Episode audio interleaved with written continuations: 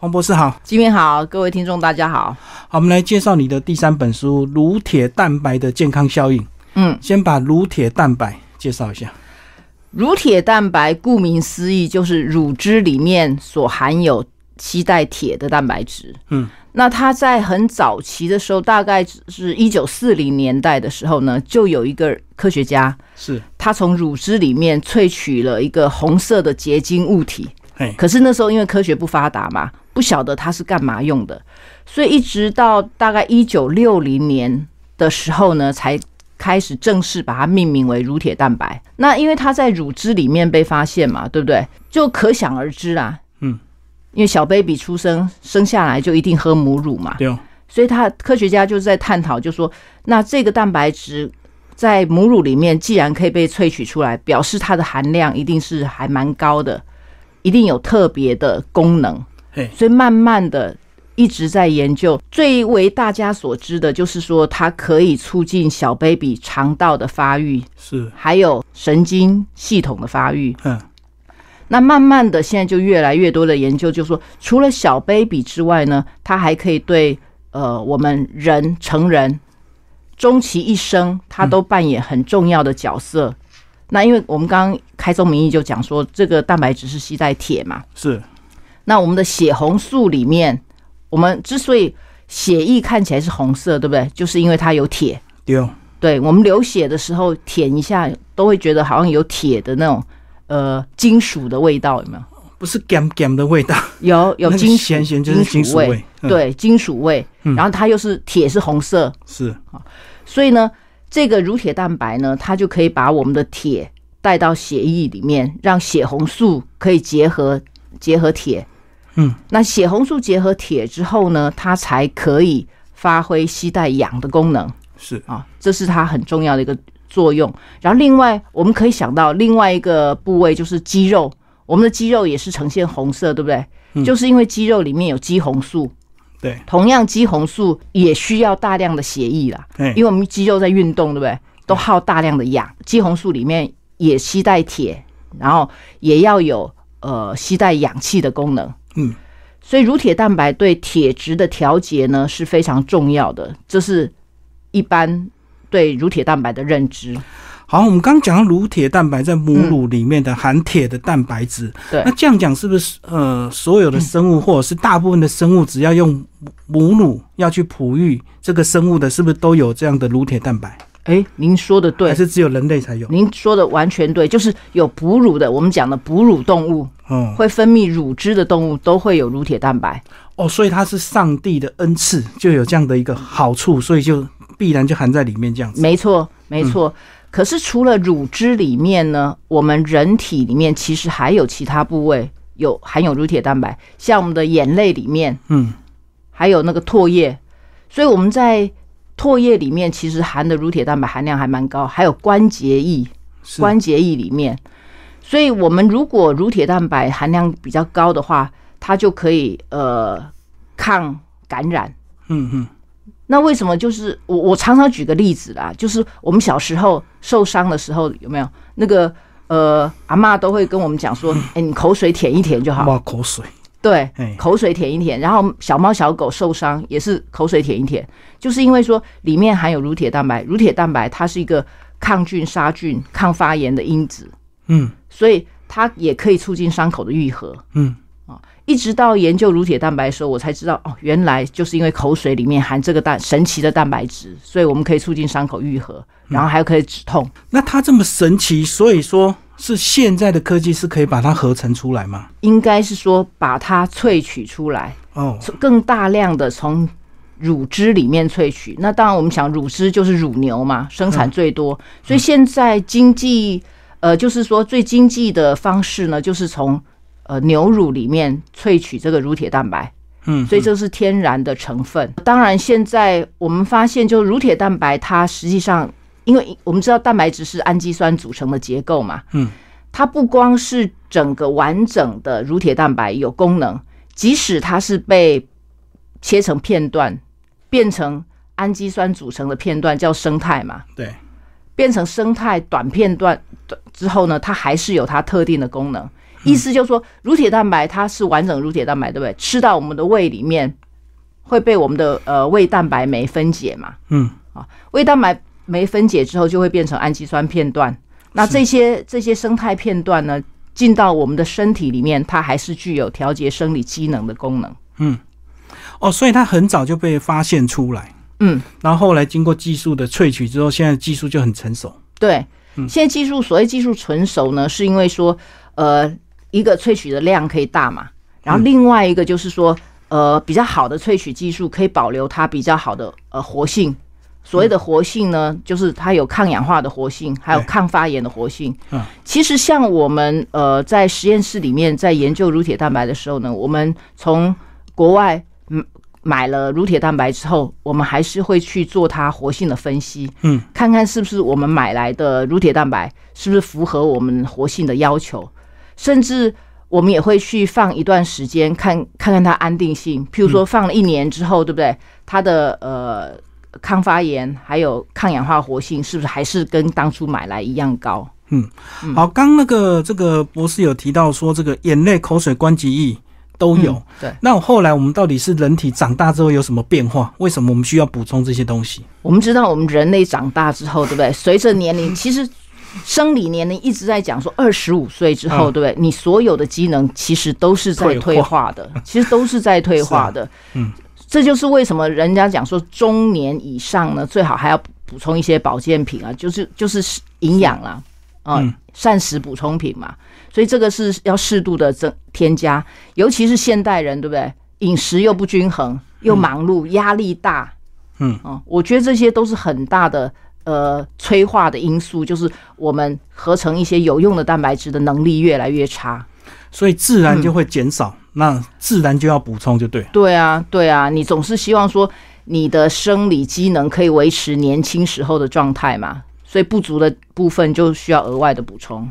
嗯嗯对啊，那那个博士之前呢、是写了关于这个头发增长的书嘛，哈。嗯，那这个第三本是关于这个乳铁蛋白，那跟你的早期的研究是有关联性吗？哦，绝对为什么有关联。跳这么大？没有跳很大哦，因为我之前在做那个生法，对不对？还是还有黑发，它的蛋白质都是乳铁蛋白。嗯，因为乳铁蛋白它可以促进生发。简单讲，就是乳铁蛋白它可以促进细胞的增生，是不光是毛囊里面的细胞，它也可以刺激那个呃免疫细胞的一些增生跟分化。还有我们刚刚有提到说伤口愈合嘛，伤口愈合之后，对不对？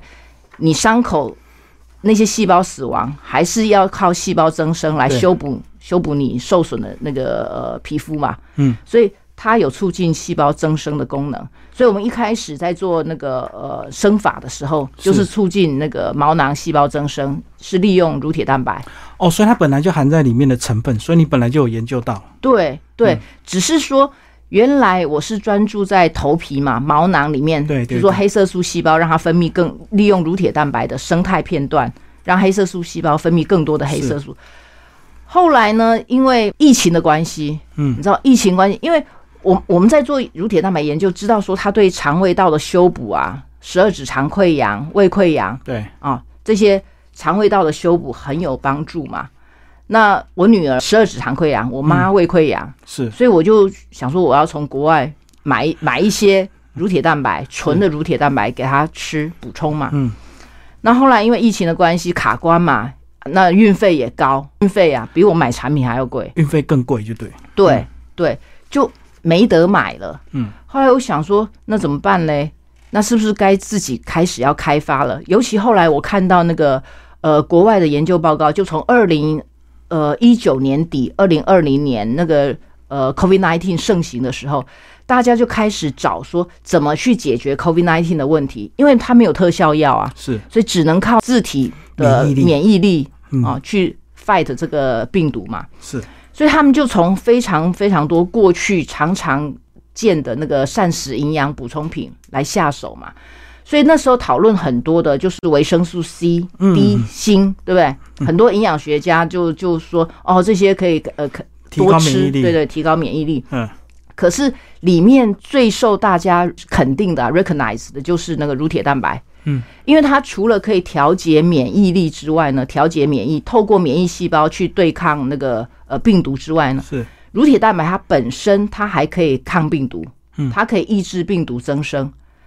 那它抗病毒的功能，其实在过去都有在研究，譬如说肠病毒，对不对？嗯轮状病毒造成下痢的轮状病毒，还有那个呃 B 型肝炎、C 型肝炎、AIDS 病毒、SARS 病毒，还有造成我们那个鱼鳞油有没有鱼油油的那个呃扁平病毒那些很多，还有那个子宫颈癌的 HPV 的病毒，是这些过去陆陆续续都有人在研究说乳铁蛋白可以抗这个病毒，所以他们才会在第一时间就想说，那 SARS 病毒一样是冠状病冠状病毒，它可以抗嘛？过去有研究过，那 COVID-19 也是那个冠状病毒，嗯，所以他们很快就拿来做研究，就说证明乳铁蛋白的确可以抗 COVID-19 的病毒。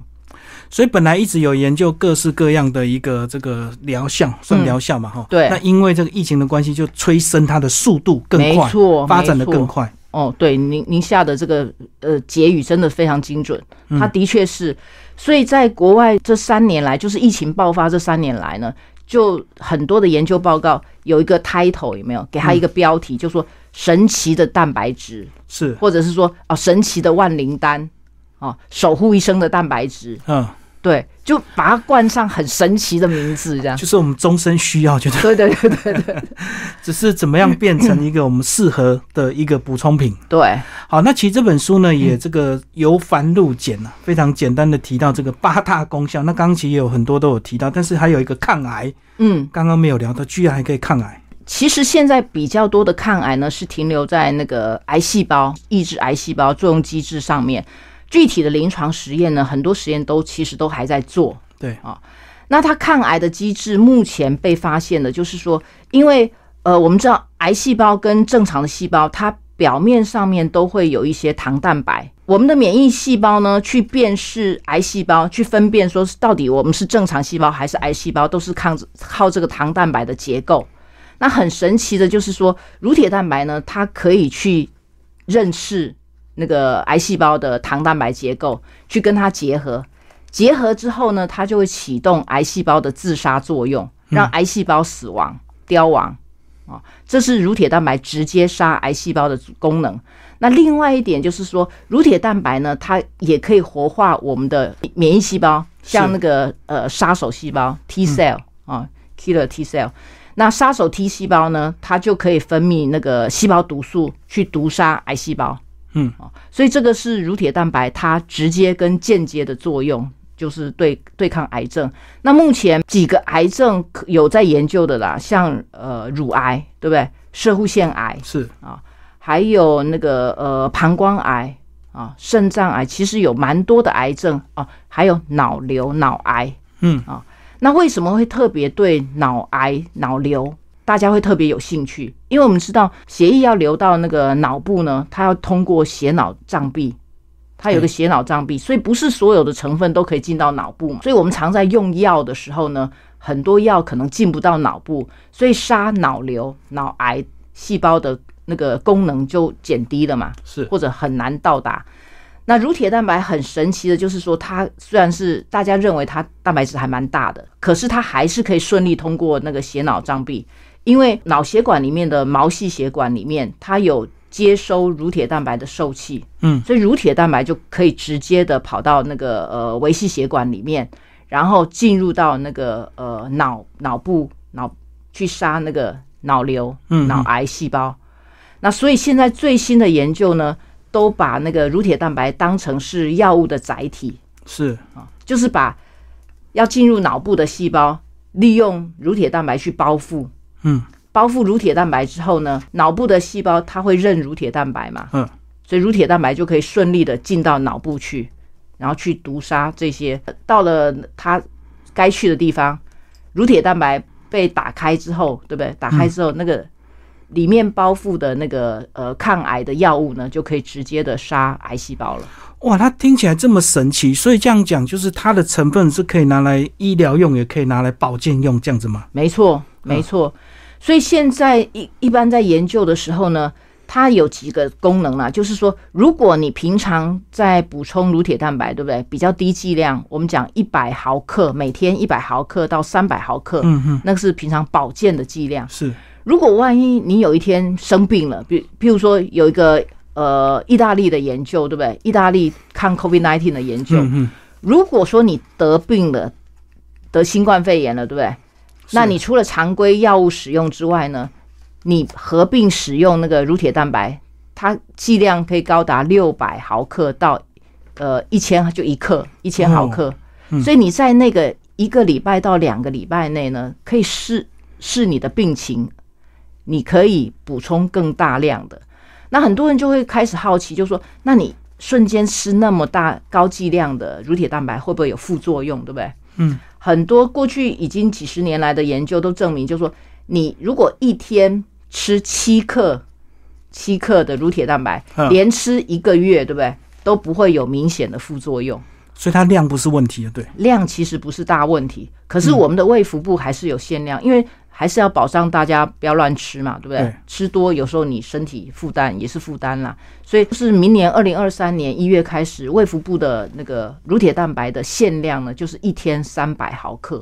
嗯嗯嗯，当然，刚刚讲说，如果你你临时身体有出状况，要治做医疗用途的时候呢，通常他们的剂量就会把它瞬间提高，嗯。啊，之后再降到一般的呃营养补充品。所以刚讲三百就是一般用量了。那如果你你这个生病的话，在医生的这个判断之下是可以提高的。，对对，嗯因为它现在乳铁蛋白很多，除了说它单独使用之外呢，也作为药物的呃辅助治疗啦。他发现跟很多药物一起用的时候呢，它的效果会提升的更好啊。举个例子，就说呃贫血对不对？你要补充铁剂，我们刚刚讲乳铁蛋白它结合铁嘛，所以如果说你平常是有吃铁剂的，有很多人直接吃铁剂，第一个会担心铁的剂量不知道是不是适合嘛。对如果铁剂量太高，多余的铁会在你身体里面流窜，那多余的铁在身体流窜，它氧化之后，它会变成自由基，哦，对，嗯反而对你的身体会造成你身体很多细胞受损，是哦，提早老化。过多的铁对不行。对，那如果你这时候并用乳铁蛋白，对不对？过多的铁，乳铁蛋白可以帮你抓住。嗯，啊，所以就不会让你呃多余的铁形成自由基。啊，这是跟铁剂合并使用。另外也做了非常多的临床实验，就是说，如果乳铁蛋白单独使用补充铁，对，也是也是有它的功效，嗯，它可以取代铁剂，所以这个是不同的实验啦。有些人的主张是说，你铁剂还是吃，对不对？你辅助乳铁蛋白使用效率更好，然后避免副作用。那另外一个就是说，尤其是胃部不舒服的人、肠胃功能不好的人，吃了铁剂会造成那个什么胃出血啊，一些肠胃嗯不舒服，对不对啊？那如果说是这一类的病人，他不适合补充铁剂的话，就可以适合补充乳铁蛋白，因为他自己抓了乳铁铁嘛，嗯那就可以补充你的铁。那博士因为研研究乳铁蛋白也拿到一些专利，嗯那些专利是指这个乳铁蛋白的一些运用方式吗？乳铁蛋白我们拿到的专利呢，都是之前使用在头皮上面的，嗯譬如说那个生发跟促进黑色素增生，是啊促进黑色素聚合这一类的。嗯，所以它萃取是技术吗？还是每个人都可以养几头乳牛就能够萃取出乳铁蛋白？萃取当然是它的一个技术啦，养几头乳牛萃取乳铁蛋白哦，那为什么我们自己不萃取？嗯，哦它一定有它的难度。因为呢成本会太高，哦，因为那些你都需要那些设备，是，然后乳汁的来源乳量又不足，对不对？台湾喝鲜奶都不不够喝了，对不对？对，在书里就有讲到来源非常重要，对。所以你们是挑纽西兰，对，纽西兰或比较纯净的。澳洲，嗯。对，因为在欧洲嘛，欧美通常之前都有狂牛症的问题嘛，嗯，所以它其实现在还算大家还会有一些呃，对对，那个来源还会 concern 啊。如果是澳洲、纽西兰的来源就比较干净，对。嗯那除了这个之外，就是说萃取的时候呢，一般来说都会用那个低温喷雾干燥，嗯，或者是说那个呃抽真空的干燥，这两个方式呢，其实我们都测过，它的稳定性都还蛮好的，活性有没有？我刚刚讲抗氧化跟那个抗发炎活性其实都差不多，差不多啊，所以都可以做适当的选择啦。嗯嗯，你们都是有把相关原料买回来做研究，就是都这个两种萃取方式都差不多就对对，嗯。我们都有测过，甚至我们都把它固定时间，对不对？我刚刚有讲，我们一定会追踪那个原料的稳定性嘛，是。所以我会在呃什么一个月、两个月、三个月、半年啊、一年、一年半、两年，持续去监测它的那个稳定性，就是我们用稳定性的指标，就是抗发炎跟抗氧化。嗯嗯，就是这两个最最具体的指标啦。嗯嗯，所以这本书除了这个带给大家乳铁蛋白的一些基本常识，另外也是呃提醒大家可以适当的做一些保健。所以是不是在运用端，这个就是你们现在在积极研究的方向？对我常常在外面呃跟大家分享的时候，演讲的时候，我我以前都专注在头皮上面嘛，对，比较做外用的啊。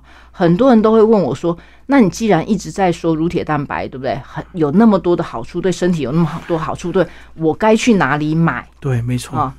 该去哪里买？”我就很为难。我说我自己都去国外的网站买，嗯啊，然后寄回来，这样就觉得有点困扰啦。还有就是，现在虽然市面上对不对？台湾市面上有出乳铁蛋蛋白的相关一些产品，嗯，可是我自己看了之后，我都不会很喜欢呐、啊我懂那些细节，你是看得懂的，一般人看不懂。对，嗯，就是会添加很多是。我觉得我不需要的东西啊，所以我比较喜欢去国外买一些我我需要的比较纯粹的东西啦。啊，我甚至都用我们自己的原料直接就就就吃了嘛，这是最最干脆。后来真的很不方便，真的很不方便。嗯，那所以现在就是自己在开发，就是因应这个疫情。可是我在我在开发这个产品的时候呢，也也思考了很多啦。嗯你知道那个一个胶囊哦，最大颗大家能吞得下去，比较好吞的大概五百 milligram。嗯，那你就会去思考，就说这五百 milligram 我要装什么才能发挥最大的效益？是那所以呢，我就会要求，就说我我平常我蛮 recognize 乳铁蛋白，嗯，益生菌嘛，这大家都普遍都啊、还有就是现在常常讲的维生素 D，这几个呢都是目前就是调节免疫力，尤其是说对 COVID nineteen 这个非常时期很有帮助的成分。是，除了因为是这样之外呢，日常的保健为什么我会特别提到，就说呃，乳铁蛋白跟益生菌结合，因为乳铁蛋白它被大家最认可的就是说，它进到肠道里面，它可以促进促进好菌增生，抑制坏菌。所以你看，它结合乳益生菌是不是加成？这是它透过益生菌发挥它功能的一部分。对，可是它自己乳铁蛋白自己本身呢，它可以去修补我们受损的肠肠胃道的黏膜细胞。嗯我们常也也有一个 term 嘛，一个名词叫肠漏啊什么的，肠哦，胃对对对敏感。对对，那肠胃敏感，肠胃为什么会敏感？就是你的那个呃黏膜细胞不够健全，缝隙太大，让好坏菌还有坏菌的一些代谢物，对不对？会跑到血液里面，嗯造成你整个身体就是机能上会会受损。嗯，那乳铁蛋白它就可以恢复你，就是帮助你的那个肠道的黏膜恢复，所以你的肠胃肠壁有没有？肠壁就会很健全、很坚固啦。嗯，很紧密，不会让杂质跑到那个血液里面去破坏你的身其他细胞嘛。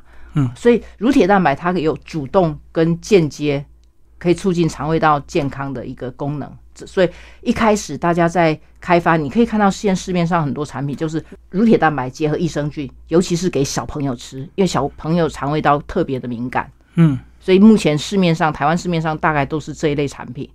这个看到就买来吃，这个是基本的一般人的想法。嗯。可是如果说以你们这个研究的这个方向，嗯，要更精准的话，是不是要还是要先做一些检测，再来评估到底要怎么补充，以及它的量是怎么样比较好？消费者很难去自我检测，对啊，一般都会觉得说，哦，我就买来吃吃看，吃合了就就继续吃嘛，对不对？对先小量先吃吃看嘛，那不合的话，那那就不要吃嘛，对不对？嗯嗯那它是未来功能医学的发展之一吗？就是我帮你评估之后，你才评估你给你适合的量。不然买来吃未来，第一我们也不知道它真的成分到底百分之百确实，那在身体到底效果怎么样？这分两部分来讲啦。嗯刚刚您讲说，是不是要评估你身体需要的量？这就是我们现在都在推的精准医疗。对 对，精准医疗部分，那就牵涉到说。